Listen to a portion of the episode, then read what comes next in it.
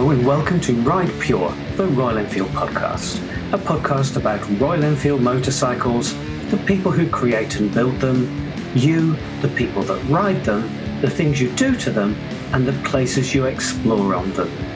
I'm Gordon May, Royal Enfield's historian, author, and overland motorcycle traveller, and I'll be hosting this Bullet 90th episode. In this series, we'll be celebrating the longest running motorcycle model in continuous production, the legendary Royal Enfield Bullet. Unveiled 90 years ago in 1932, the Bullet has stood the test of time as a sports bike, a trials bike, a commuter, a vehicle for exploration, the basis of tens of thousands of custom builds, and an ally of the armed forces. In India, it has been king of the road since 1955 and unquestionably laid solid foundations for Royal Enfield as we know it and love it today. In recognition of its unprecedented endurance and global appeal, we're going to be talking to people from four specific groups for whom the bullet means everything. They are explorers, restorers and mechanics, customizers, and members of the Royal Enfield riding community. Next up is another overland motorcycle traveller, Subhash Sharma. In 1971, Subhash and three friends set off on a 67,000 mile journey on two 1960s 350 bullets, in the process becoming the first Indians to ride around the world. Subhash, the only surviving member of the team, will be sharing his memories from that extraordinary journey with us today. Subhash, welcome to the podcast. Thank you so much for joining us today. Thank you. Uh, you and your friends, you were the first Indians to ride motorcycles around the world, uh, and bullets they were. What made you choose a bullet in the first place? Well, uh, Gordon, uh, in 1970s uh, or you know 60s, because we chose our motorcycle, it was still 60s. Uh, India had only three options uh, with the motorcycles they produced in India, and they were not importing any. If they were, probably some rich people were buying it. But uh, because import duty was in those days about 400%, you know, if you bought mm-hmm. it from somewhere. Uh, and uh, Royal Enfield was the biggest motorcycle. Uh, the smallest one was what we call Rajdoot, which was a WFM machine from Poland and then the other one was uh, Jawa, which was Czech Republic machine, which was 250 cc. Both were two-stroke, and the Royal Enfield uh, Bullet it was four-stroke, and the heaviest machine. Uh, so uh, choice was uh, very easy, you know, for mm-hmm. our kind of work. And uh, when with when the whole team was formed, and Manmohan Singh joined our team, he already had a bullet. Uh, his was uh, 1967, and uh, it was just four years old, three years old, then you know. So we uh, then we just bought another one uh, from the military surplus, which was 1964 model, and military made it surplus, so we bought it at auction that's another right. story, you know, uh, how we went to the auction and what happened and all that. But uh, that's how these two motorcycles were uh, selected and uh, worked very well for us. Interestingly, those two machines, 64 and 67, they had British components on them. So they were sort of, they, they, they weren't, uh, they were p- partially Indian componentry, partially British componentry, assembled at the Madras Royal Enfield factory.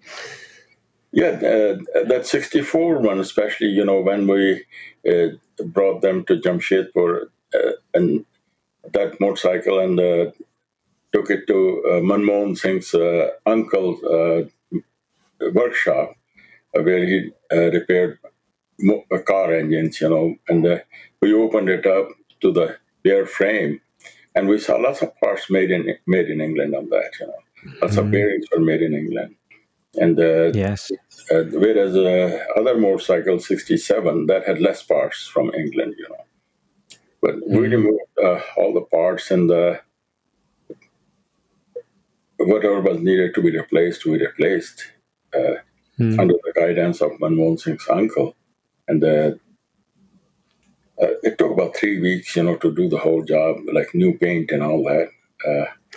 And I guess that gave you some uh, it prepared you in a way for the journey, having stripped them down and rebuilt them once. Um, if things were to fail on the ride or need maintenance, you had that experience already, which I think is quite vital for an overland motorcycle expedition, isn't it? Yeah, the Manmohan Singh's uncle made it a condition that he will help us only if we do all the work by ourselves. So Manmohan mm. Singh worked on his 1967 bullet, and I worked on uh, that uh, 64 bullet. Uh, so two other friends, you know, they were there too, and they were helping. In fact, uh, to tell you the, the, the story that Sampuran Singh, he used to own a very old BSA from 1940s, you know, and uh, he used to work on it all the time. Every day he had to do something to keep it going, you know. So uh, I considered him to be a master mechanic on the car, uh, motorcycles. Uh, so uh, he wanted to do the work on that 64, and I asked him that if he let me do the work so that I will learn uh, how to figure out, you know, what goes where. Mm-hmm. And uh, so he agreed with that. So he was with me there, you know, and Ashok kid, the other kid, he used to be with Manmohan Singh and uh, taking care of the motorcycles. Uh, I mean, when we were refurbishing it, and uh, after reconditioning, uh, uh, they looked like brand new, you know, uh, white paint. we chose white paint because it's the color of peace. And uh, oh, we didn't want to have a military color or something, you know. So, uh, and it was visible from uh, quite a ways. so just to have extra precaution, you know, uh, that these motorcycles were not me- meant to harm anybody. You know. Right. And did you, apart from you know refurbishing them uh, mechanically, did you make any modifications for the journey? Or did you put luggage racks on, or yeah? Uh, only the only thing Gordon we did was uh, added the luggage rack, and mm. as uh, you may know that Tata Engineering and Locomotive Company was a big company, and they had a, a fabrication department which employed more than 500 people. You know, and uh, uh, one of their supervisors came, and they said they would like to contribute something to the motorcycle.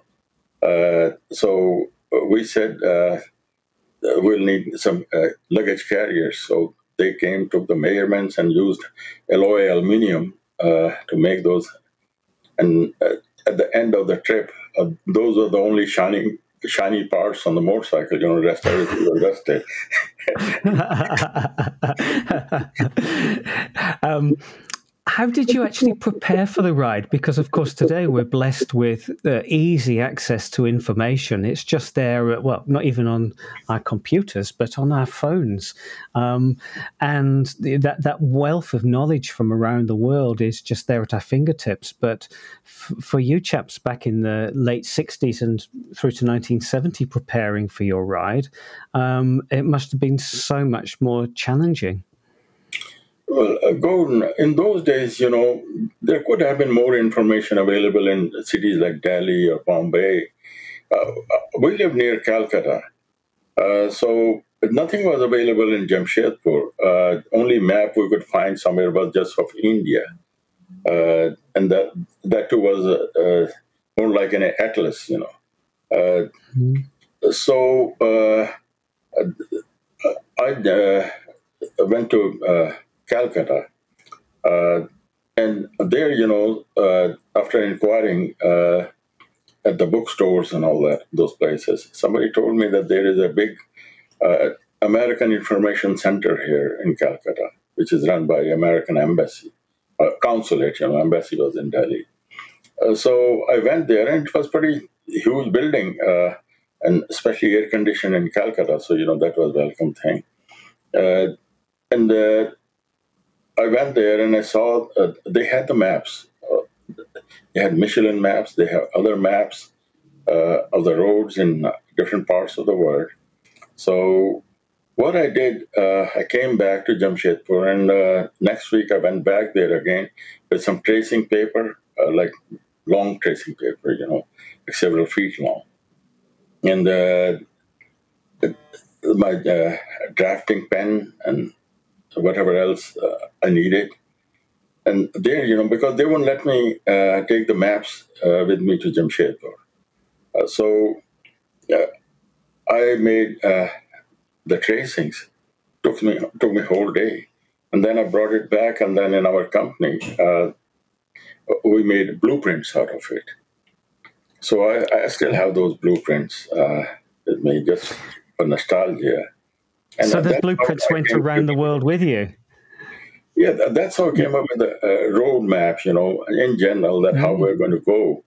But uh, the facts are that uh, our plans were changed several times and many, many detours. And uh, the roads which were shown on the uh, maps, uh, they were just like uh, little trails, you know. Uh, and we, every time it rained, they changed. The, the trails were wrong. So uh, I'm talking mo- mostly about Africa and a certain part of uh, the eastern part of uh, Turkey. Uh, that was difficult.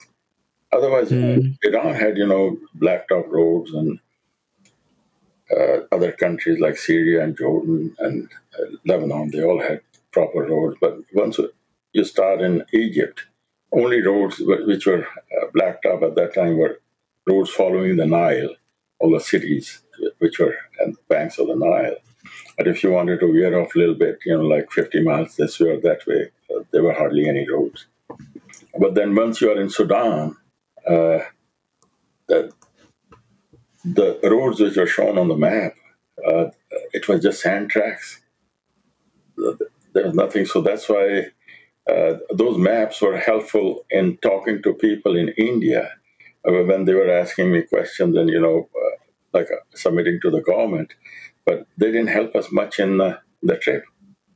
When you're actually on the ride.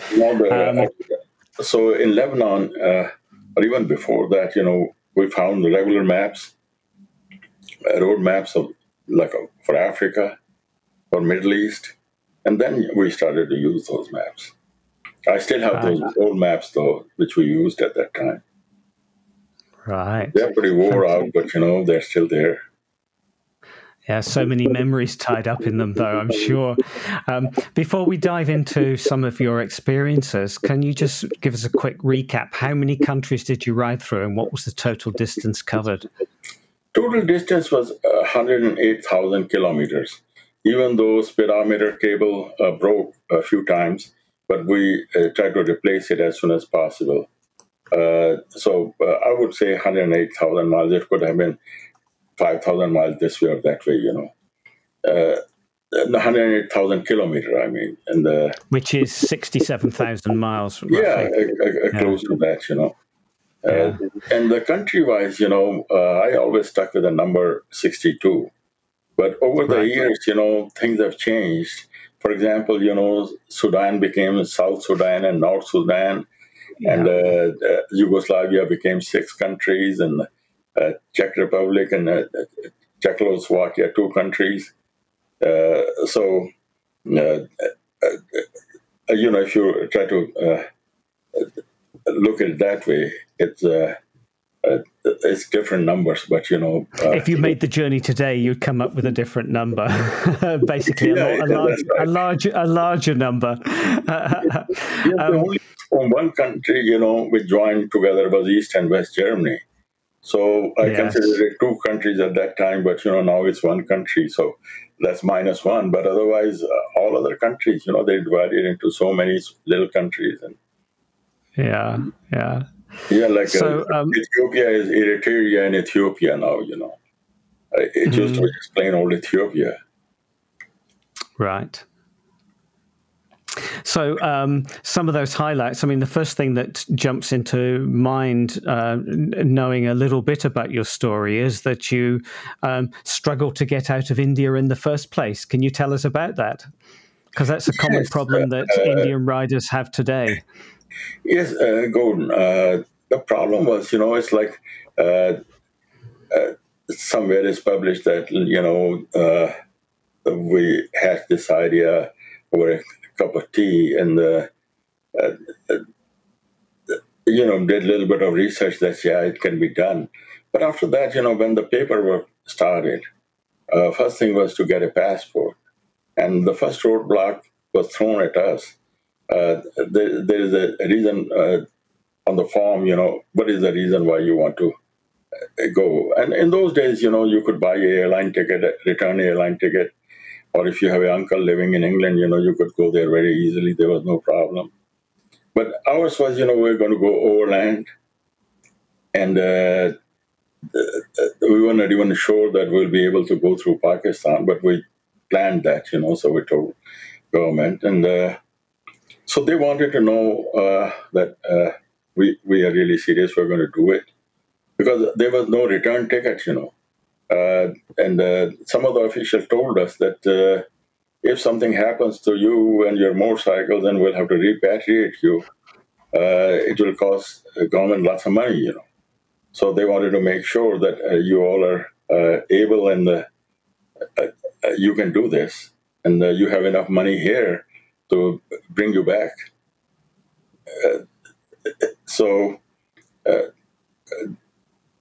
no, no, it was never done before. So no, there was no department of the government which could tell us, you know, uh, how we could get that permission from the government uh, to allow us to leave the country, get a passport in the first place.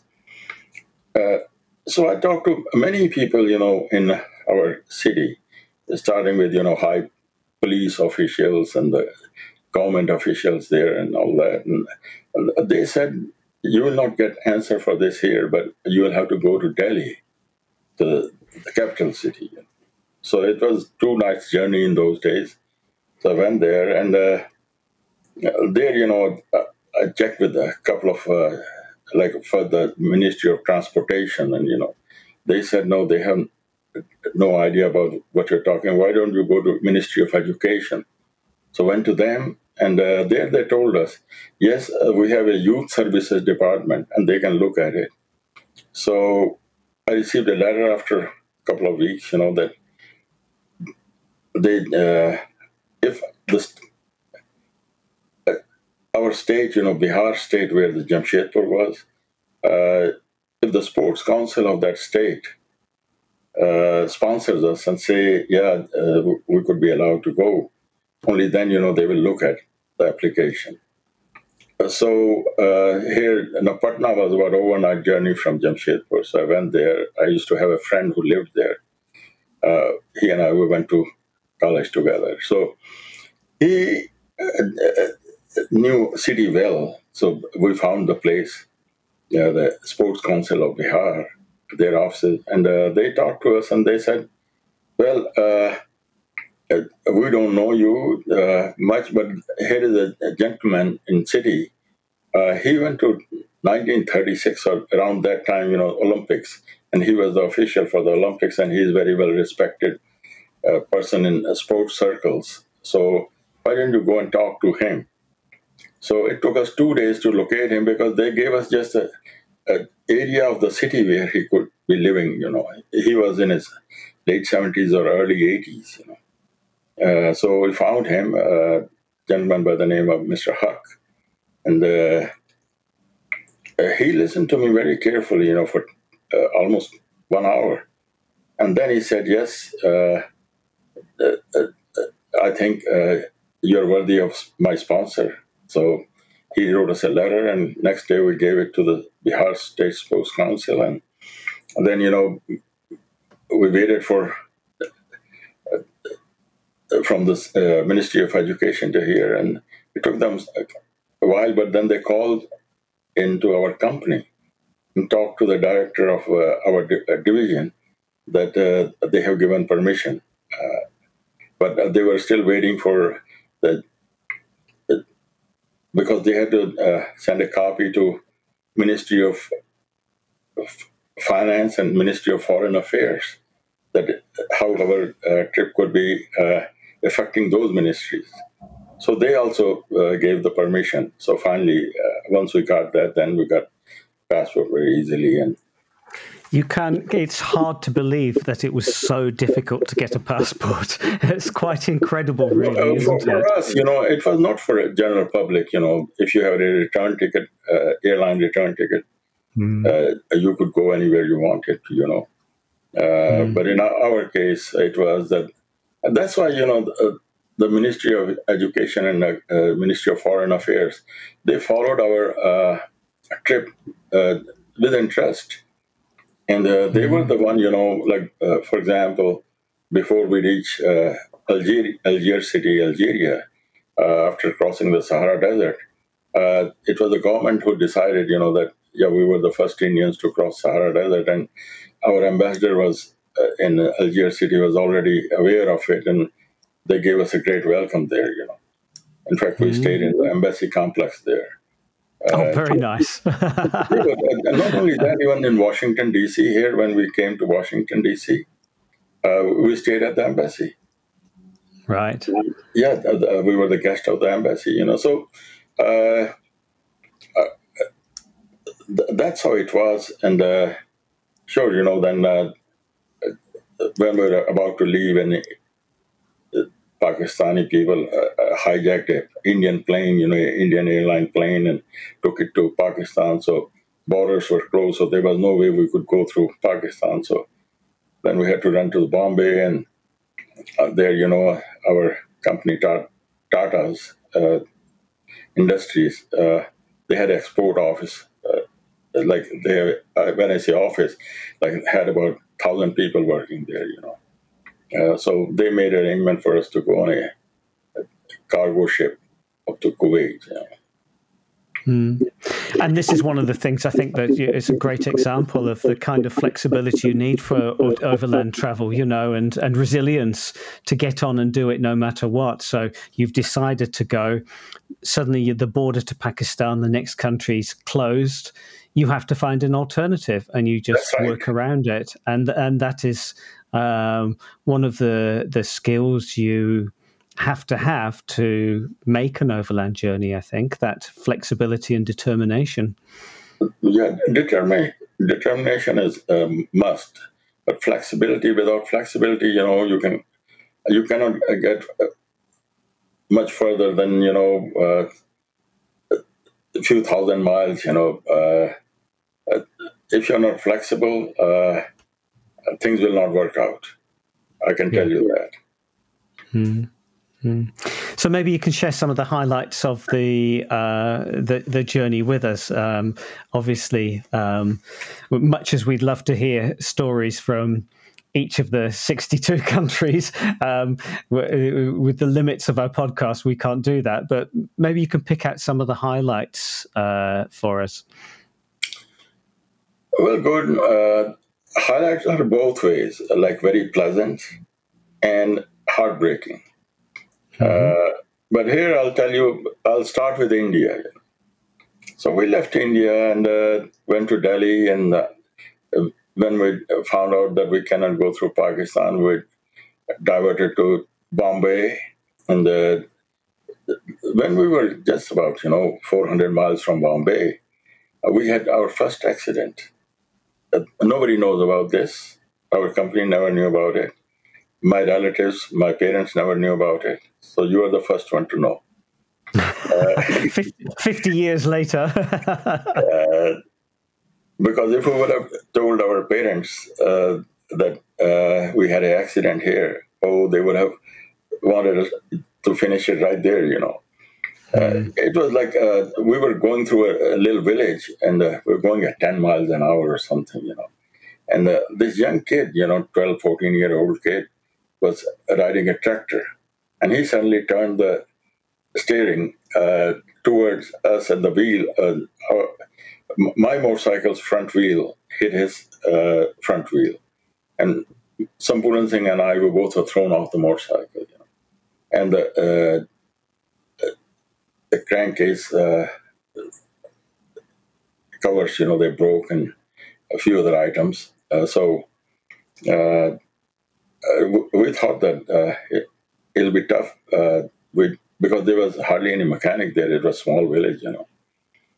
Uh, so uh, later we found out that uh, the kid uh, was the son of the head of the village. You know? So this guy, he was very uh, sorry, and uh, what he did, he summoned uh, two mechanics from a bigger town, which was about 40 miles away, and uh, they came and looked at the uh, motorcycle, and then they decided what parts they need. And it happened around two o'clock in the afternoon. By eight o'clock, we were back on the road. They went back to the other town and uh, brought the parts and fixed it, and everything was fine. So, the, uh, and we had just few scratches here and there, you know. So mm-hmm. that was the first accident. And in fact, in my case, that was a major accident. I, I never had any other accident like that uh, throughout the trip. Right. Uh, so uh, then, you know, uh, once we, we, were in Kuwait and then uh, on to Iraq, uh, going through Basra, uh, it, it's a small, not small, very good size town in the south, and then on to Iran. Now, these were very small distances. Like Kuwait is a very small place, you know, and we crossed it easily. And the southern part of Iraq, we crossed like within two days. But once in Iran, distances were long, so we had to figure out uh, uh, where to stay in the nighttime. So the first thing was we came across this small petrol station uh, in the evening and we asked the guy, could we stay there for the night? And I said, yeah, uh, we'll be closing in a little bit and you can just use the front. And there were no rains and not cold, nice weather. So that's how we started. And uh, we got this clue that, hey, you can use, you know, these kind of establishment on the roadside, a, a little a coffee shop, a little hole in the wall places, you know, and Mm-hmm. So, uh, did you have did you have tents with you, or were you just no, sleeping out under the stars? Tents. We didn't have any mm. pillows. Uh, I'll tell you that uh, mostly I used my shoes for my pillow uh, throughout the journey. So, mm. but we had sleeping bags though. These sleeping bags we acquired while we were in Delhi uh, these were military surplus, uh, you know, which they discard. So we picked those up, four of those, and that we used throughout our ship. Right. And uh, then, you know, after Iran, uh, Turkey was place I had very little idea about. Uh, we read about Turkey and all that, and the sultan from 300 years ago, but how Turkey was, Eastern Turkey especially was, we didn't know. And it was all dirt tracks. Uh, but uh, my friend Sampuran Singh, he got sick there in Eastern Turkey. Uh, he developed abscess on his thigh, upper thigh. So uh, we took him to a a little hospital there in a small town. Now, the problem was that I didn't know Turkish. I knew just little German. And uh, we met this guy, he used to work in Germany in the automobile industry. So he spoke some German and some Turkish. And the doctor spoke only French because he was a French doctor. so here I was trying to explain uh, to uh, this guy, a gentleman who was trying to help us uh, in German, which was very broken German, and then he took his best shot at French, and the, that's how we did it. But it didn't work. Uh, the doctor didn't understand what was going on. He just gave some antibiotics, you know. And the, Sampuran Singh had to endure through Turkey and then to uh, Syria and then to Jordan and then to Lebanon. Then, when we were there in Lebanon in Beirut, there was this hospital called uh, American Hospital and University, uh, University Hospital. Uh, so they did the surgery, and but for almost, you know, 10 days, he, he was in bad shape. Uh, he used to just, we we used to put him on the motorcycle and he will sit there and very painful stuff. So, uh, uh, but you know, uh, it's not that we stop there and, you know, in a big city and try to get his thigh taken care of. Didn't have as much time and uh, uh, also we didn't have any idea that which hospital to go to, you know. Uh, Yes. So uh, in Beirut, you know, uh, they did surgery and all that, and uh, he became well. But they never uh, asked us for any money. Uh, and then uh, from there, you know, first so hurdle, so to speak, of you know, which could have really changed the trajectory of our trip, was in Sudan. Uh, in Sudan, uh, in Sudan, what happened that uh, by looking at the roads, you know, on the uh, map, yeah, we could get into uh, Eritrea area. Uh, but when we get close to the border, like within 50 miles or so, in a small town, Kassala, uh, we were told that no, we cannot go, we cannot cross the border on motorcycles due to uh, what they call Shifta problem. Shifta is, but that was a group which wanted to break away from Ethiopia. Uh, So uh, after looking at all the options, the only option we could find which was reasonable was to put the motorcycle on a small plane, and there was uh, airplane uh, service every week uh, from there to Asmara, which was in Eritrea. So it was only 300 kilometers distance, you know, but we, we couldn't ride through there. So the airline company wanted us to dismantle motorcycle, each motorcycle into three pieces, and then uh, wrap them in gunny bags, and uh, uh, so it became six pieces now. You know, so Yes. we did that, and uh, when the plane came, we realized why why they wanted that because it was such a small plane. It was twelve or, fifteen people, you know, and uh, there was a small cargo hold. So somehow we shoved those pieces in there, and then uh, when we uh, got to airport, you know, uh, Asmara Airport, it used to be a, American uh, Air Force uh, area, you know uh, airport, but uh, we got there and they did one good thing. They dropped these three pieces right next to the runway. So we assembled the motorcycle right there. Took a couple of hours, and then we rode out of the airport. Uh, So you assembled them at the si- side of the runway. yeah.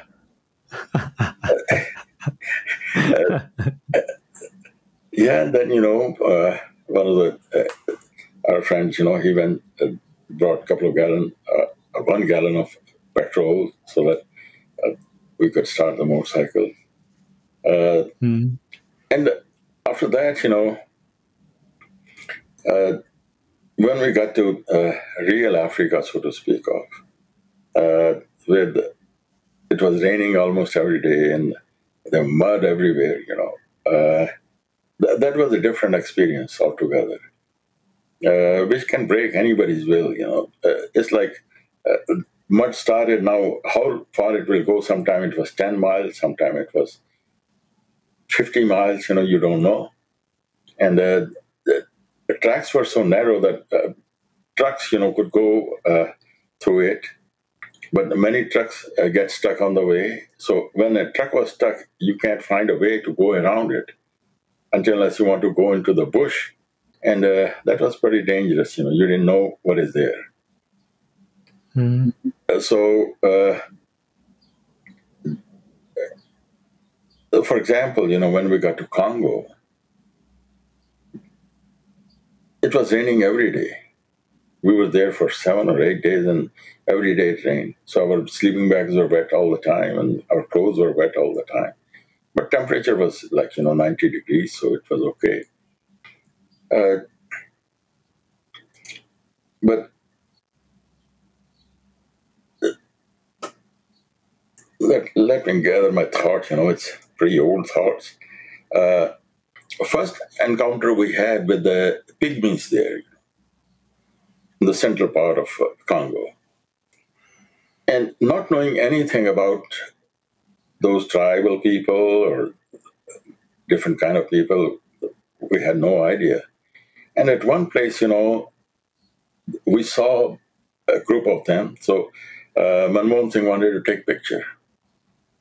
So when he got off the motorcycle, these this group started to walk towards us, and they had you know these little uh, bows and arrows and uh, some of these uh, javelins, you know. Uh, we didn't know, we had no idea why they were coming towards us. So we just got on the motorcycle and tried to run away as fast as possible. so when we got to the big, this bigger town, Kisangani, there, you know, uh, we talked to the people, and uh, they said, well, they were as much afraid of you as you were afraid of them. I said, why? I said, because you know, when French were there and Belgians were there, and whenever there was any little revolt, they used to come on motorcycles to uh, quell the revolt. So these people were very afraid of motorcycle riders. Okay. So that's why you know they were coming towards you just so that they threatened you and you run away, and you did the right thing, you ran away. Uh, mm. So, uh, so that's how you know uh, we were introduced to uh, different tribes and uh, what happened in those countries and what is the effect of that. what the colonials did there, the, why the societies were that way. So, and then you know, after that, the the big thing after that we encountered was in uh,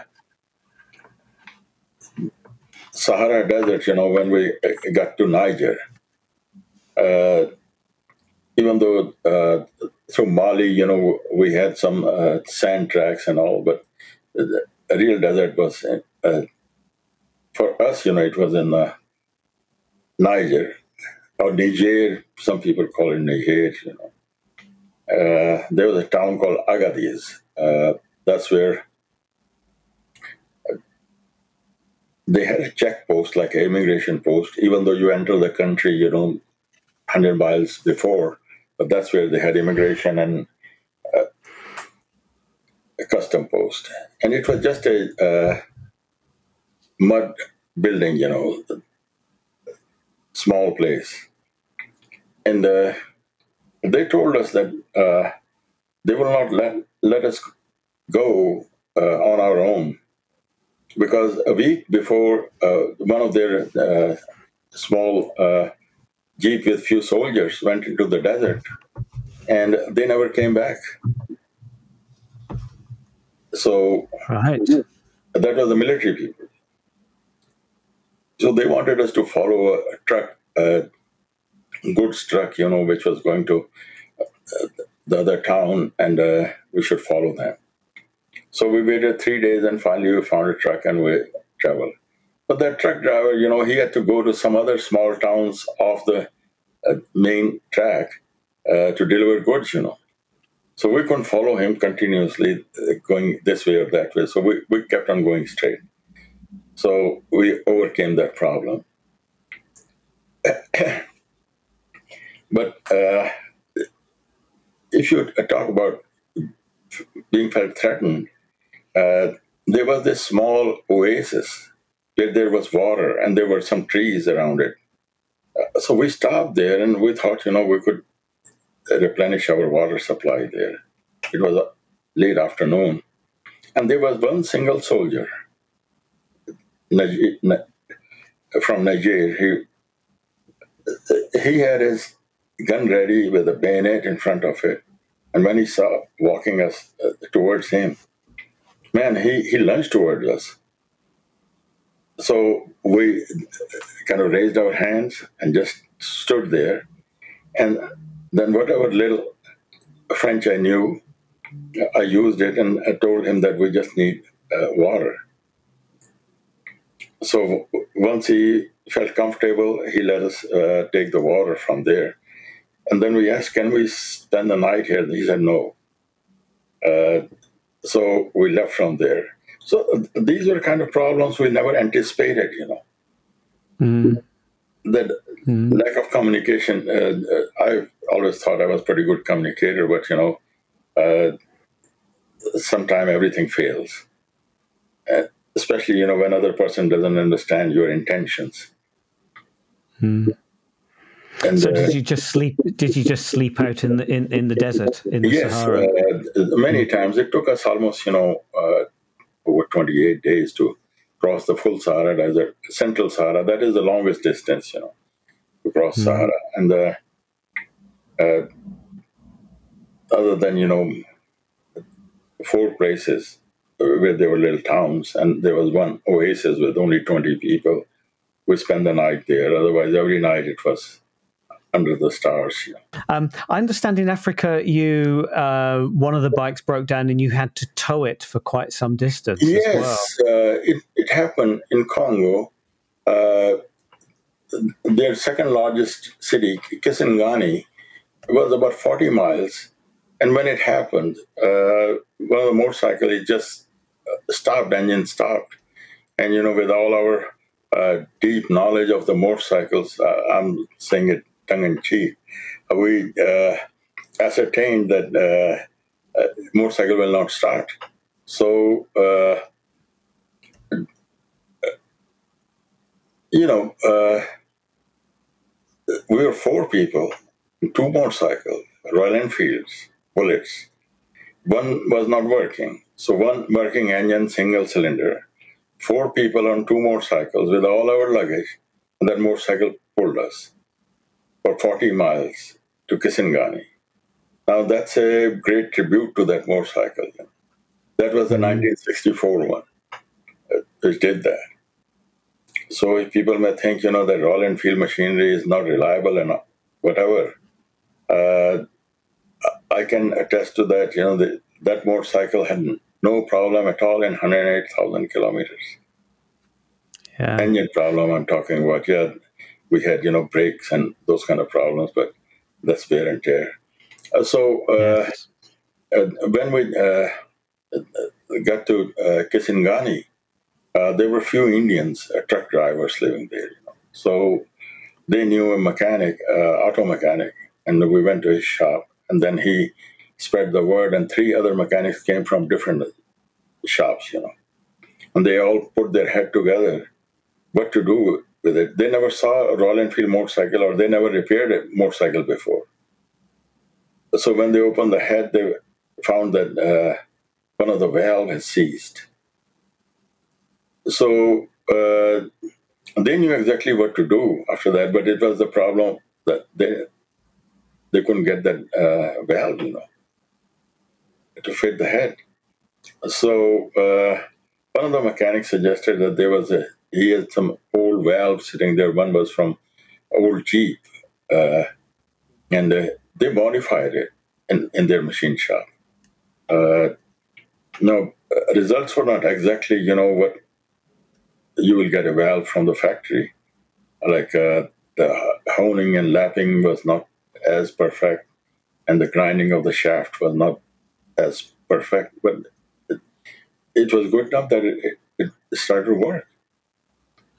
Uh, so uh, so they fixed it. Uh, like it looked like you know the whole town was involved in it. All the mechanics available there, they put in their two cent worth, and they made it work. You know. Uh, and that valve actually ca- carried you across the Sahara Desert. I mean, were you not nervous um, with you know the, the, the the risks involved in crossing the Sahara uh, unsupported? Um, when you know you've got a a, a valve that's been uh, made up out of an old Jeep valve, were you not nervous that the same might happen again? And um, you know, you've got all the risks of uh, lack of water and uh, extreme temperature and uh, and and just the, the, huge distances between habitations. Did did that not concern you? Gordon, there were many many concerns other than that concern. That was a big concern, but there were many concerns like Sahara Desert. We spread our sleeping bags, and there are snakes and there are scorpions. Uh, mm. There are bandits. Uh, there were mm. all sorts of concerns. Mm. But uh, that's what adventure is all about, you know. That yeah, that's the word that came. That's the, exactly the word that came into my head. is that that's that's a, that's a real adventure you know, setting off to do to that. Do something. We set out yeah. to do something, and uh, there was lots of factors involved in it. Many were very dangerous factors, but we still decided to leave India. So uh, where you know our friends thought that we'll never come back because we'll die on the way. Uh, they were so sure of that, and uh, we were very well aware of these kind of problems. Uh, Sahara Desert, you know, like if we would have lost one motorcycle, uh, we we even contemplated that we will try to ride four, four on one. We'll just discard all our luggage and everything and we'll try to be four on one and see how far we can go. Or maybe two will walk uh, alongside the motorcycle. And uh, so we had all those uh, thoughts of idea, you know. But uh, those ideas were not very practical. Mm-hmm. so knowing very well uh, that the valve was kind of a retrofitted valve. But then when we were in England, you know, and we could uh, we could have had a, a valve for Royal Enfield. We didn't do anything about it. We thought, you know, it's working fine, so uh, why to bother? You know? Yes, yeah. And uh, whenever we started motorcycle every day, we listened to the sound, sounded fine, and uh, it's, uh, the pulling power was fine, you know. So uh, no change, and sure, you know, it uh, broke down again, and broke, broke down again in uh, near Chicago. But at that time, it did a lot more damage uh, because the valve broke itself. You know, it just didn't seize, but it broke, and uh, it damaged the piston and the uh, the valve of the. Uh, I mean, sorry, the, the walls of the bore. Uh, but then again, you know, uh, people in Chicago, you know, this mechanic shop is a BSA shop, and they used an old BSA valve and fixed it. Hmm. It's interesting. I mean, we're going off off uh, track a little bit here about you know your your route and where you'd been, but um, it, it's an interesting point that you've brought up because uh, on this kind of journey, if you're in the right, you've got the right mindset, and the right belief in yourself and what you're doing, um, things always work out, don't they? You're right. And uh, Gordon, uh, uh, I'm an old man now, uh, but uh, and I'm still the same what I was in my younger days. Uh, I worried very little about things because things can go wrong anywhere uh, you can have a catastrophe on a motorcycle anywhere, mm. uh, like injuries. Uh, so, going through Sahara Desert, uh, there were many issues, you know, which we could have thought and said, "Hey, let's not do it," or uh, there was many reasons that let's go ahead and do it, you know. Mm-hmm. So uh, we, never stopped somewhere or you know uh, got afraid and okay let's change our route because things are bad on this side or that side you know uh, in fact you know i enjoyed my ride through sahara desert so much uh, uh, I tell this thing to you know sometimes the people and they laugh that out of four of us, uh, three of them they lost weight after crossing the Sahara Desert for a month because there was not much to eat, uh, just a few sardines or uh, salmon in tomato sauce or something, and you know some dried up bread. Those, but I was the only one who gained weight, you know because I enjoyed it so much. so uh, I enjoyed every minute of that. You know, like in the evening, lay on the sand and you know look at the stars. We never saw so many stars in our lives. You know, and mm temperature get down to you know 55 degrees or so by nine o'clock. Uh, so uh, you could hear your own uh, heartbeat because you know that for a couple of hundred miles, either way, all around you, there's nothing. There are no humans. So, uh, so it can strike fear into people's heart, or it can give you a reason to smile that you got up to there, you know. Yes. Yeah. You wanted to do it, so enjoy it. Yeah. That's a great attitude. Great attitude. Uh, so then you uh, wound your way around Europe uh, and ended up in uh, England. Is that right? Yeah, in Europe, you know, uh, things were pretty good, but we got there at the wrong time. We were in Spain in early October, you know, so that was not bad. But by the time we got to France and uh, then to northern part of Italy and to uh, Serbia and all, which is uh, like it used to be old Yugoslavia, you know. Uh, it started to snow then, you know. Mm. And we encountered some snow in Turkey, but it was for short period, like five, six days.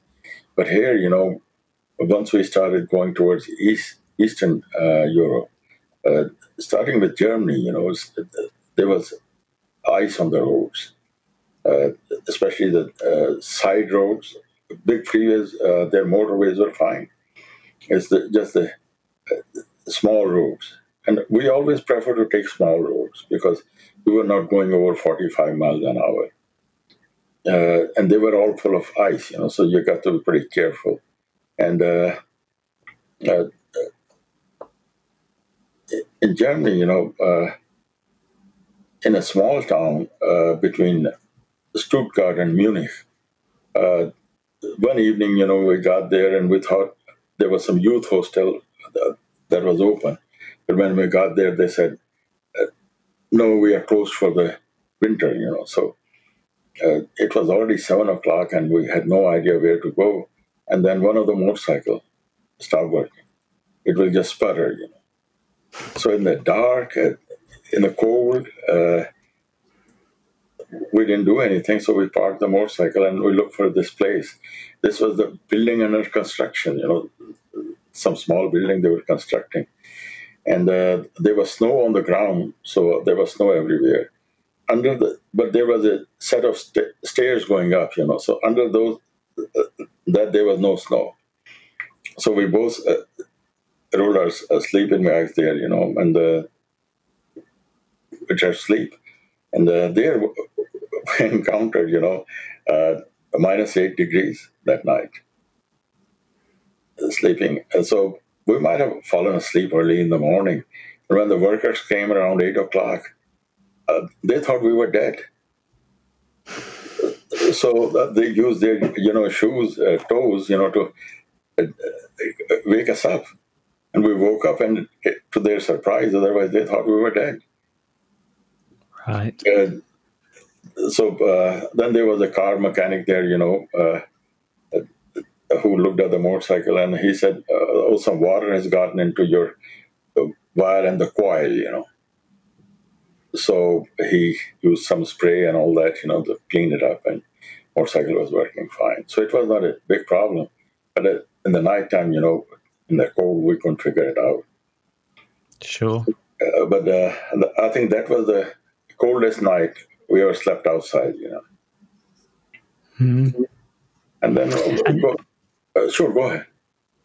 So then, then you got to the UK, and uh, I believe um, you struggle to get parts. And uh, I mean, that must have been quite a shock because you'd still think in the early 1970s there'd be lots of Royal Enfield parts in the UK, but you struggle to get them. Can you tell us a bit about that?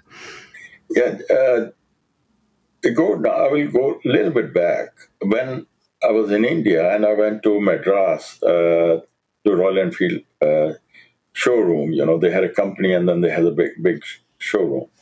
And there they had this uh, Mr. Vora gentleman's name, and he was the uh, head of uh, uh, public relations. You know. And I told him about our trip and all that. And uh, he said, Oh, many people come, nobody ever does it, so why don't you come back after you have finished it? You know. So I asked him, Okay, is it possible that if we need these parts somewhere, uh, you can get us the parts. And he said, well, if you make it to England, uh, there is Royal Enfield Company, and the, you can have all the parts you want. And that he was telling me in the later part of 1970, and he knew very well that in 1967, uh, the company almost closed and you know sent most of the things to India. Hmm. So he lied to me. So when we, we got to England, before getting to England, you know, we exhausted all our parts which we were, were carrying with us. And uh, uh, one little uh, story, you know, that when we were in France and going to Calais, it, it's a it was about 170 miles or 150 miles, you know, to the border. Uh, my accelerator cable broke. So uh, I took a little piece of wood and you know wrapped the broken end of the wire on it, and I was using one hand, my right hand, you know, to uh, just pull pull the accelerator wire. on One hand uh, for the clutch and uh, controlling the handlebar. You know. And I did that for about 150, 70 miles, whatever it was. And uh, through London, uh, going all the way where the first motorcycle spare part shop we found, you know. So uh, th- th- that was an adventure in itself, you know. And then uh, I could I could imagine because you need that right hand for for your front brake as well. Uh, yeah, front brake I didn't even care at that time, but uh, uh, at the border, you know, uh, entering a Dover, these immigration officers, you know, uh, uh, they looked at everybody with suspicion that this person is coming here to stay permanently and all that, you know. Uh, even though we're part of Commonwealth coming from India. Uh, but they wanted to know so much about the motorcycles. And when we said we are coming through Africa, they, they started talking about Africa. And uh, why we didn't go to South Africa? And I said, well, India doesn't have political relations with uh, South Africa. And then, you know, this one gentleman who used to own a, a, a Royal Enfield, English made Royal Enfield, and he wanted to compare it how the Indian made motorcycles are standing up, up to, you know, what he had. So we spent almost four hours there, you know, talking to these people. they were curious. And, uh, but otherwise, you know, entering the country was no problem. But, uh, uh they, they had their curiosity. Mm. But com- coming back to the spare parts situation, um, you, you struggle to find uh, parts for your bikes in England, I understand. Yeah, uh, you know, this uh, motorcycle part shop we went to, they said they don't have anything, but they gave me the address of another motorcycle spare part shop in London. And uh, we went there, and this guy had, you know, some old parts left. And uh, he said, yeah, uh, these clutch wires and uh, this uh, accelerator cable, you know, he can give us. And uh, he gave us quite a few parts. He didn't charge us any money for it. Very nice gentleman.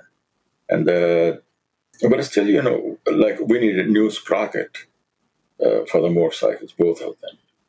Chains were available, so chain was not a problem. And then the brake linings we needed, you know. Uh, uh, so, and also, you know, uh, we wanted to open up the cylinder head and see, you know, if there's lots of carbon there or something. So, uh, so he gave us whatever parts he had, but then uh, a nephew of mine, who was only about 12, 12 year, 14 year old at that time, coming to visit his parents in England, and uh, a friend of ours, he arranged the parts we needed and gave it to him, a su- suitcase full of parts, you know, for, for this little kid. And he brought it there to us. So we had to wait almost, you know, two weeks for all that. Mm-hmm. And, uh, and, then, uh, how did you get yourself from from England then to North America? Well, uh, we went to uh, like this shipping company in London, you know, I, I checked uh, the two, three companies, and this company uh, had the minimum fr- uh, rate for the freight, you know. Uh, but he said uh, our motorcycle will be in the open area. I didn't understand what he meant, you know. So the greatest thing was, you know, coming from India, when you talk to somebody on the phone, and they say, "Oh yeah, when you come here at four o'clock, uh, your things will be taken care of." So uh, uh, I took it with a grain of salt. So I went there at two o'clock instead of four o'clock. You know? uh, and the gentleman said, "You came earlier, but I have all, all the paperwork ready." And the, so you know, uh, we handed over the motorcycle to them, and uh, when we received them, and it took them uh, close to 15 days to get to New York. And we took a flight uh, three days before that 15 day period was going to end. And when we saw this motorcycle at the port, man, they were full of rust. Then I realized what he meant by the, he's going to send it in open area, you know, all the salt water. Uh, so that's how we got to New York. That would just about break your heart seeing your precious motorcycles in that condition, wouldn't it? Uh, God, it didn't make any difference to me at all. No, it was just rust. Mm-hmm. Uh, the motorcycle. Uh, we just wanted to take this machine to as far as possible. And while we were in New mm-hmm. York, we still had plans to go to South America through Mexico and uh, then take a, ship, you know, from, uh, or at least put the motorcycles on, on a ship to uh, Japan. But uh, in US, uh, we, we went through 27 states. We were there for almost two and a half months, almost three months. And uh, we realized that motorcycles they have given us very good service. Now it's about time, you know, either we recondition them, overhaul them, or we go back home. Mm. Because we were having you know, small breakdowns, you know, more often. And uh, uh, so by the time we got to Los Angeles, we decided that we will uh, go back now. Right. And by this time, there were only two of you. So uh, at some point, uh, you lost two of your party. I think, um, was that back in Europe, two decided yeah, to, uh, to, go home?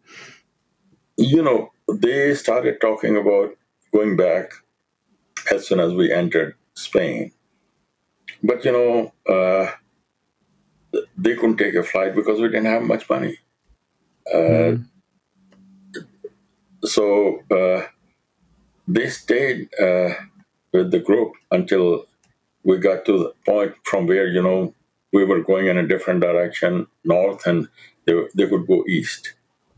Uh, so uh, i still remember very clearly that it was a rainy a kind of drizzly morning you know very cold. It was uh, not too far from milan italy. And uh, they decided to leave on that day. The reason was, you know, Sampuran Singh, he had four kids, he was married, and, uh, you know, it was a little bit too much for his family, I guess. And yes. the other one, Ashok Kher, uh, who the your uh, friend Parveen Sathe, he knew him very well and his family very well. Uh, he was physically a little weak. A very dear friend of mine, but uh, during the uh, trip, you know, uh, probably he had most difficulty uh, going through the cold areas and uh, difficulties sitting on the motorcycle through rough areas and all that. So he decided to go back. You know, he said he might have driven motorcycle maybe thousand miles, you know, in the whole trip. Hmm. So he, so he decided to go back uh, Sampuran, with Sampuran Singh. So they left right. for these reasons, you know. And then it so how, how did you then get home from Los Angeles?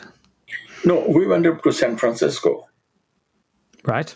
And uh, San Francisco, uh, that's where we decided rather than going to Japan, we'll ship the motorcycle back to India and uh, we'll hitchhike back to India. But uh, uh, the biggest expense was to ship motorcycles to India, you know, to Bombay from San Francisco. So we talked to uh, our counselor uh, of office, the counselor himself, uh, and he said that if you want to raise some money in San Francisco, uh, you may not be able to do it. But there is a small town called Yuba City. It's 150 miles or so from uh, San Francisco. He said there's a big Indian community there, you know, and you go there and see, you know, if they can help you. So we went there, and uh, they took, like you know, in their Sikh temple, they took good care of us and all that. And uh, when I told told them that uh, we'll need some money uh, to ship our motorcycle back to India, the, so one gentleman said, uh, "I have some uh, work for you if you want to work." So he had these fields, you know, he had thousand acre, more than thousand acre land at that time. Just to give you some idea, that gentleman became the first billionaire in U.S. Indian billionaire in U.S. Okay. So uh, we went uh, next day. We went to his field, and there were a bunch of other people, you know. And the the deal was that we had to get you know weeds and grass out of you know his little plants. So we did that, for eight hours. And the, uh, I was the slowest guy, I guess. Uh, other people did well, so he was going to pay us at two dollar per row, and a row was like half a mile long. You know, so I did 18 rows. Manmohan Singh did 20 rows, and other people did 40 rows. So he gave us some money, and he said next day, uh, come to his uh, peach orchard. You know, there is some work there. So we went there in the morning, and uh, I was in one side and Manmohan Singh was far away from me on the other side. And we were just taking the grass out. And he came around 11 o'clock in his car with his uh, assistant. And he said, Well, uh, why you are both so far apart from each other? I said, Well, uh, if we are together, we'll be talking and uh, hardly any work will be done, you know. so he said, Well, let's go to have lunch. So the gentleman's name was Mr. Bains. Uh, and he took us to a nice restaurant and, you know, we had lunch. And uh, after the lunch, he asked me, how much money do you need? And I said, well, uh, I had those fingers, my fingertips, you know, I said, well, uh, we need $720 and we have about $110. So, uh, so he told his uh, secretary or assistant, who he was, that uh, give him give them the money. So he gave us seven hundred and fifty dollars. So I said, no, we don't need that much. He said, no, the, when you'll be traveling back home, you may need the extra money. So I asked him, uh, sir, uh, why you made us work in your fields for a day and a half if you were going to give us the money? He said, I just wanted to see that if you're willing to work or not. So I learned lots of lessons during that trip. And this was one of the lessons, you know, stayed with me. Mm. Uh, I can talk about, you know, many other lessons I learned from different people, simple people, ordinary people. But this was the one, you know, he just wanted to see our intentions. Yes. That if we wanted just free money or we were willing to work for it. Mm. So the, those were the only day and a half we worked in the whole 18 months. We never worked otherwise. What an uh, uh, interesting and uh, and and obviously generous man. Yes. Oh yeah, there were many generous men. You know, there was another story in uh, Uganda, uh, in Kampala. Uh, there was also, you know, this quite quite a big Indian community there, and there was this industrialist. He had a very large plant producing plywood so he asked us one day to come and have lunch with him at his company. So we went there, and knowing, you know, that he is a big businessman, we may get some uh, money from him. So at the end, you know, he uh, we came to his office and he gave us a wallet, each one of us, four wallets. So and his company's name was imprinted on it. So we thought, okay, he is giving us wallets, you know. So we left. We came out, you know, just opened it, and there was each wallet contained 500 shilling notes, you know, bank notes. Now that was so much money that we could not carry legally out of the country. That was enough for next 5,000 miles. Hmm. Uh, so uh, we asked uh, this another gentleman who used to work for the government, and uh, he said, "Well, why don't you go to uh, this uh, Ministry of Finance and Economics, and maybe they can help you." So we went there, and would you believe that the finance minister himself came down to see our motorcycles. He was so impressed, and he signed the paper, you know, and our money was uh, that money was converted into dollars. Uh, so uh, that's how the generosity was, you know, from people. Yeah. Yeah, that's fantastic. Um, so, did you actually make it back to India before your motorcycles, or did they beat you there? No, no, no. We made it, uh, they told us, you know, it will take at least 28, 77, 20 days, eight days before, you know, you get there. But it took them almost a month and three days to get there. Mm. And uh, uh, we started to hitchhike right out of San Francisco. And uh, it took us seven days to get to New York. Now that hitchhiking story itself is pretty interesting, but it has nothing to do with motorcycles.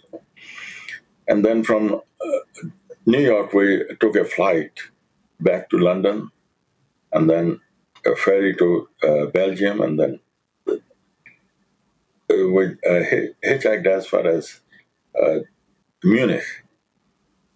And then after that, you know, we realized that trains were pretty cheap. Uh, so, and you can sleep in the nighttime, you know, in the train, mm-hmm. even though it's just a sitting seat, you know, but you can sleep. So we took from Munich, you know, uh, we got to uh, Austria, and from Austria to Bulgaria, and from Sofia we took a train to Istanbul, and from Istanbul we took a bus all the way to uh, Tehran in Iran. And then from Tehran, we took another bus all the way to Kabul. It was like several days, like three day bus, you know. Uh, so once we got to Kabul, it cost only for from there it was supposed to cost only forty dollars for the airline tickets to Amritsar, which is a city in Punjab in the, in the northern part of India. You know. So we got two tickets. Uh, so when we got back to India, we still had ten dollars left.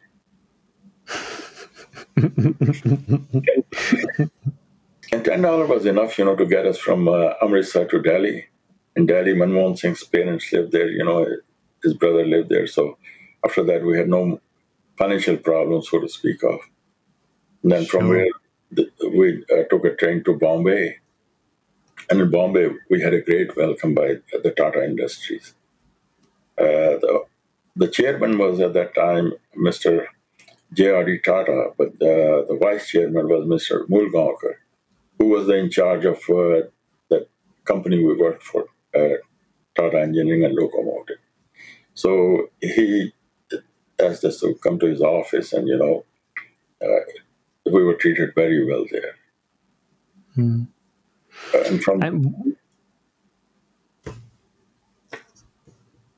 go ahead. No, no, please, you go ahead. And from there, you know, uh, we went to uh, like western part of India, you know, uh, through Goa and uh, to Kerala, went back to Madras to the company. And there, you know, the uh, Royal Enfield company, and uh, they were very nice to us. The CEO at that time, he was very nice to us. He invited us for lunch. And then he offered us money or they will refurbish our motorcycles to the brand new condition. Mm-hmm. And any service if we needed in Jamshedpur at the dealership, it will be free. Uh, so we chose the second one. I told them to refurbish our motorcycle. But in uh, during this uh, whole trip, I maintained a diary, or uh, I would say, you know, it was a log for the motorcycles. Each motorcycle I had, you know, few pages that what kind of parts broke down, where where we had a major uh, incident, and uh, what the weather conditions were, and what the road conditions were, and all that. And we uh, carried some of the parts back, you know, to show it to them. And I gave it to Royal Enfield Company. Uh, they're there, you know, and uh, what they did with it, I have no idea. Mm. What, what did it actually feel like being reunited with your bikes? Obviously, you'd had to say goodbye to them. Then you had this, what is a mammoth hitchhiking and railway journey to get back to India. And then your bikes were coming in the opposite direction by sea. What, what, what was it? What was that feeling like being reunited with them? Uh, we were still in the frame of mind, Gordon, that uh, the trip is not finished yet. Hmm. So uh, when we saw the motorcycles, we were glad, but I'm sorry to say that Indian officials, custom officials, were so nasty to us that they wouldn't let it come out of the port for three days. And uh, the hmm. reason was given to us that maybe you guys, when you were in foreign countries, you put a new engine there now, how stupid people can be, you know, that it's a Royal Enfield, nowhere, nowhere else people can find it, you know, and all that. Uh, but so we had the most difficulty getting our own Indian built motorcycles back into India. Mm. After three, they, they released it, then, uh, but you know, that's how the Indian red tape works, I guess. Mm. And and what happened to those bullets, those two bullets that you'd made this amazing journey with? So you know, you know Royal Enfield offered to restore them. What yeah. happened next? You know, uh, I left India in uh, early part of December, and I came to England. So motorcycles were not uh, completed by then, you know. Uh, so mm-hmm. Manmohan Singh received the motorcycles in later part, middle part of uh, December. And uh, sure, he took his motorcycle. Uh, even though other two friends, you know, Ashok Kher and Sampuran Singh, they put more money into buying that mo- second motorcycle from the auction. But it was considered my motorcycle because, you know, uh, I was riding it or registration was in my name and all that, you know. So that's why I call it my motorcycle. Otherwise, it was everybody's motorcycle. So my younger brothers, who were very young at that time, 14 years, 16 years, you know, they didn't know the value of that motorcycle. And but in today's terms, I didn't know either. Uh, so they sold it. So when I went back to India in uh, 76, I tried to locate it. I couldn't locate it. And then Manmohan Singh motorcycle was stolen in 82 or 83, something like that. And he could never recover it. Mm. What a shame those two uh, yes. valiant, valiant machines that carried you so far through such extremes of climate and terrain uh, both suffered that, you know, sad fate. Yeah, no, climate wise, uh, it didn't affect motorcycle that much. We just had to tinker with our carburetor a little bit. Mm. we didn't mess with the timing. Uh, so uh, when we were up on the mountains, you know, the highest mountain we crossed was like 14,000 some odd feet in Ethiopia.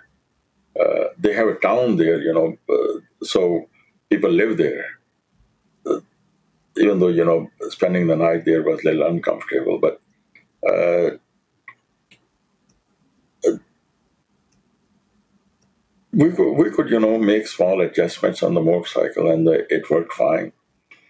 Uh, the greatest thing, you know, Gravit tribute to the motorcycle is that with two people on, it could go through the mud where the so much torque was required, you know, to overcome that sticky, muddy thing. And uh, sure, we shared the spokes many times, you know, but uh,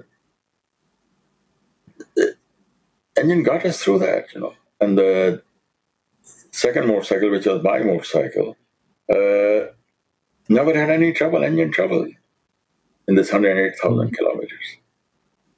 Uh, or in the sand, you know, but the same, same thing was in sand. To go at lower gear and lots of torque required, you know, to go through the sand. And uh, it's not that sand was continuously for hundreds of miles. It is soft sand, you know, for maybe next three miles, and then again it was a little bit hard top.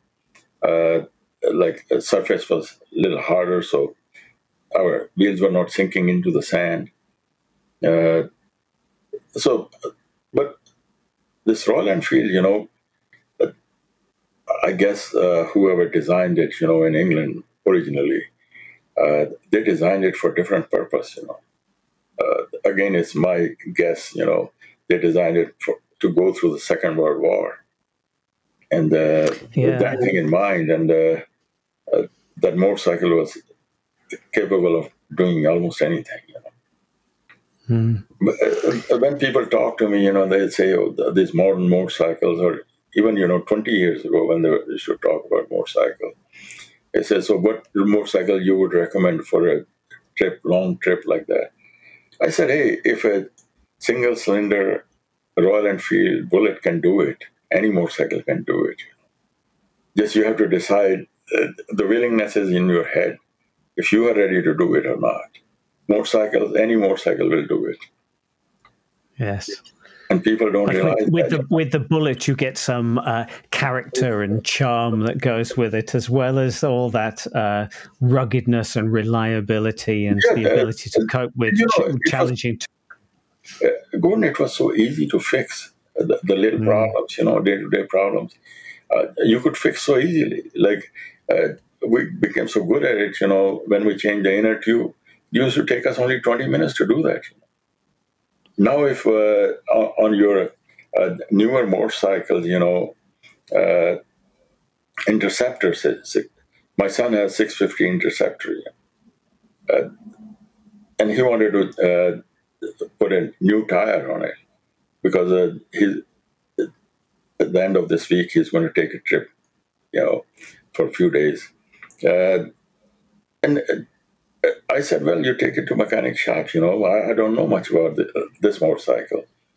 Uh, whereas, you know, he bought uh, Meteor uh, 350 for me. And I, I see so much resemblance of Bullet in that, you know. Mm. And I, I, don't ride much, but I love to, you know, sit on it, go around the neighborhood. And I, I, would love to tinker with it. You know, maybe just open up. There's no carburetor on it, but uh, just you know, uh, see how things are. Because I, I love to kind of work on motorcycles. You know. I have a yes. Honda uh, Silverwing, at 80, 82, and uh, for the heck of it, many times, you know, I just open it, dual carburetors and uh, just enjoy working on it. Sure, sure. So it, that's really interesting that you would still recommend a bullet for people to make an. As somebody who uh, myself has made an overland journey on a bullet, and and you know have dreams of making more journeys on bullets, it's really heartening that you know from the era you. you've come from that you still recommend it. Uh, uh, I'm amazed at your journey. You know, on that old more Royal Enfield going to India Mm. And uh, uh, Royal Enfield, you know, uh, to me, it's a very ideal machine because it doesn't weigh enormous. Uh, weight, you know, uh, you can handle it a lot easier. Uh, it may not uh, do, you know, 90 or 100 miles an hour, but when you're traveling, you know, long distances, who cares, you know, for the speed? It's the endurance. That's what I look at, you know. Yes. Many roads you cannot go more than 40 miles an hour anyway. Uh, mm. If you want to see the world, otherwise, if you want to stay on uh, motorways and uh, autobahns and freeways, uh, and uh, every night, you know, you check into a hotel and uh, then you're fine. You know, you can take any kind of motorcycle, big motorcycle, small motorcycle, you'll be fine. But uh, Gordon, one question I, will ask you: I've seen on these motorcycle journeys, you know, uh, on the internet, many people do these journeys, you know. Lots of people, they have quite a bit of stuff on the tank, on the motorcycle tank, uh, mm-hmm. and even on the handlebars, you know. Uh, I personally, not, I'm not in favor of that. Uh, why people do that? I think it's to keep the weight balanced throughout the motorcycle, so not all of the weight is on the back, which lightens the front end. It's to get some weight forward so that the weight is evenly distributed on the motorcycle. Yeah, but Gordon, if you fall off the motorcycle for some reason, uh, there is so much resistance there, you know, and you won't be able to mm. throw away from the motorcycle. Rather, you will be going with the motorcycle, you know. Uh, mm. So we never put a single ounce of anything on the tank, on the handlebars. Uh, most of our, uh, what I will recommend is uh, take, uh, take, take the minimum stuff with you so that you don't have to uh, jack up the center of gravity so high, you know. Hmm. I saw your motorcycle when you left, you know, at the back, you had very little stuff. You know, it was not like three feet high behind you or something. You know. Yeah, it wasn't on the ride through India, but I must admit, on the ride from Cape Town to South Africa, uh, sorry, from Noordkaap to Cape Town, um, I took too much luggage. And this is one of the traps that um, most overlanders fall into. And I should know better. Um, I carried too much. And you're absolutely right. Uh, the lighter you can make the bike, the easier it is to live with and the more fun you can have it's it's a lot less stressful and the bike's easier to manage and maneuver especially when you get into busy cities uh, or if you fall in sand and you've got to pick it up, you know, you don't have to take all your luggage off first because the bike's too heavy. Uh, I, am with you on that, but it is uh, it's a real discipline to leave all that stuff behind, and half of it you would never use anyway. Um, it, it's a trap that we all fall into. Absolutely. How true. you know nowadays probably there are companies you know those who uh, teach you or uh, uh, coach you through what you should take with you and what kind of motorcycle you need for what kind of journey and all that uh, but you know uh, still to my mind uh, to, still today i can say that you need very little stuff with you and mm-hmm. we had more stuff uh, parts, you know, and uh, tools, because we were going to the areas where, the, or anywhere in world, you know, at that time Royal Enfield was parts were not available. But nowadays, you know, most of the motorcycles which people use, uh, every third city has, you know, a dealership for that. And uh, if you stay in Europe or even even if you go through, you know, uh, the US, uh, so you don't have to carry so many parts and so many tools, you know, with you. Uh, and if you if you can do that, you know, just your clothing and stuff, how much it can be. You know? But yeah, yeah, you took that trip, you know, from north of Norway down to South Africa. So did you uh, took eastern route or the western route? So I went down the east of Africa. Uh, so, like you, Egypt, Sudan, Ethiopia, Kenya, Uganda. Then I continued down through uh, Tanzania and Malawi, Zambia, Botswana to South Africa. Um, I carried an awful lot of spare parts with me because mine was a 1950 to Royal Enfield. So I, I, I, felt I needed lots of parts. Uh, but of course, I never had the parts with me that I actually needed. So why on earth was I carrying them?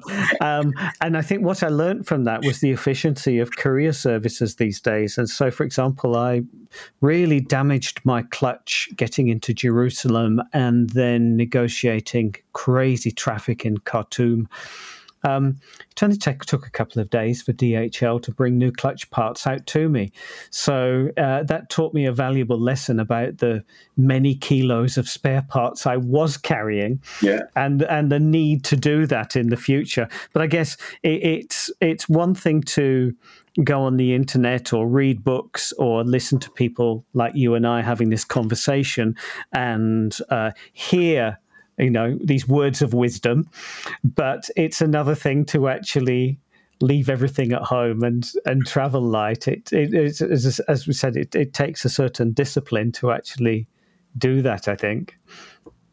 Uh, gordon i can tell you that just being born in india and uh, living there and uh, coming from a you know uh, not so well off family uh, we were used to living with very little anyway. Yes. Uh, so uh, that's why we didn't find this uh, motorcycle trip that uh, anything was hardship. Uh, that's how we lived anyway, you know. some people had fans in their house, there were no air conditions, and the town we lived in, temperature used to go up to 112 degrees and all that, you know. And most of life after high school we spent on with a bicycle. Uh, so, uh, but you know, people, those who live in comfortable countries all over Europe and you know, sure England, uh, you have a very comfortable life every day. Uh, so, if you have to put yourself into this situation, you have done that, and many people, those who aspire to do it, uh, they consider it hardship. You know?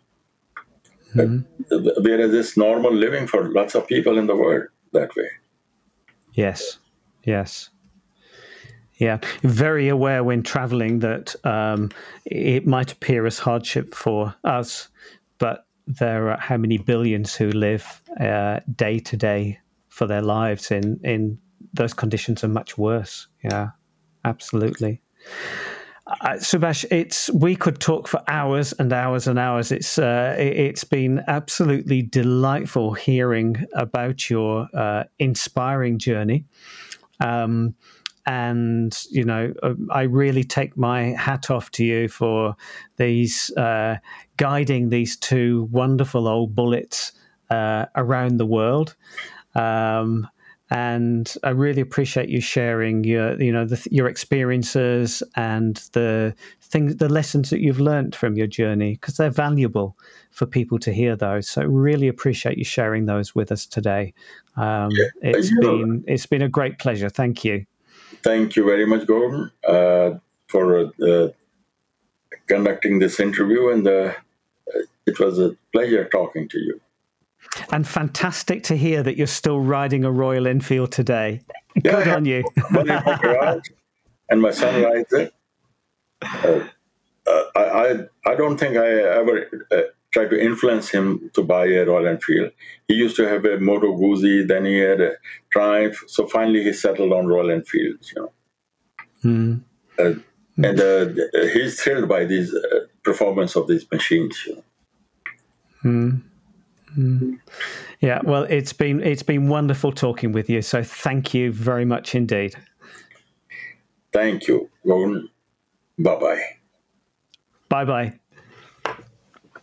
Well, that's just about all for this episode, except, of course, for Gordon's history nugget. The post war 350 Bullet, first seen as a trials bike, went on sale to the wider motorcycle. The post war 350 Bullet, first seen as a trials bike, went on sale to the wider motorcycling public as a very versatile roadster at the end of 1948. Much rarer than these two variants was a Pucker 350 Scrambles bullet, which was available by special order from 1949 until the mid 1950s. Equipped with a Lucas Racing Magneto, it had an 11 to 1 high compression piston for use with racing fuels, a close ratio gearbox, and freight, freight, freight, freight. I can't believe I didn't get that last bit right. Ah, Darn. The post war 350 Bullet, first seen on a trials bike, went on sale to the wider motorcycling. The... Sorry, Ian. The post war 350 Bullet, first seen as a trials bike, went on sale to the wider motorcycling public as a very versatile roadster at the end of 1948. Much rarer than these two variants was a Pucker 350 Scrambles bullet, which was available by special order from 1949 until the mid 1950s. Equipped with a Lucas Racing Magneto, it had an 11 to 1 high compression piston for use with racing fuels, a close ratio gearbox, and straight through exhaust. The Scrambles bullet was considerably lighter than the standard bullet, with alloy mudguards and an aluminium alloy cylinder barrel. It also had no headlight, no toolboxes, or a speedometer. Running on a 3 by 21 inch front and 4 by 19 inch rear wheels, it was finished in lustrous silver grey enamel, while its handsome petrol tank was chrome plated with frosted silver panels. At launch, it cost £171, exactly the same price as the Roadster. Along with trials, scrambling was a hugely popular sport in the 1950s, with competitions up and down the UK most weekends.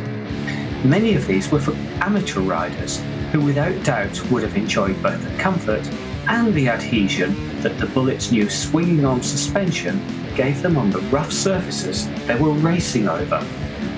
Today, genuine Redditch scrambles bullets of this era are as rare as hen's teeth do let us know if you have one, or if you've even seen one.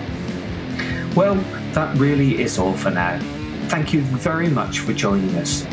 To ensure you don't miss any future Ride Pure podcasts, including many more that celebrate the Bullet's 90th anniversary, do subscribe wherever you listen to your podcasts. If you have ideas and suggestions for future episodes, get in touch by email ridepurepodcast at royalenfield.com. And if you've enjoyed this podcast, be sure to like, add us to your favourites, or even leave a review. Until next time, we wish you great roads and safe riding.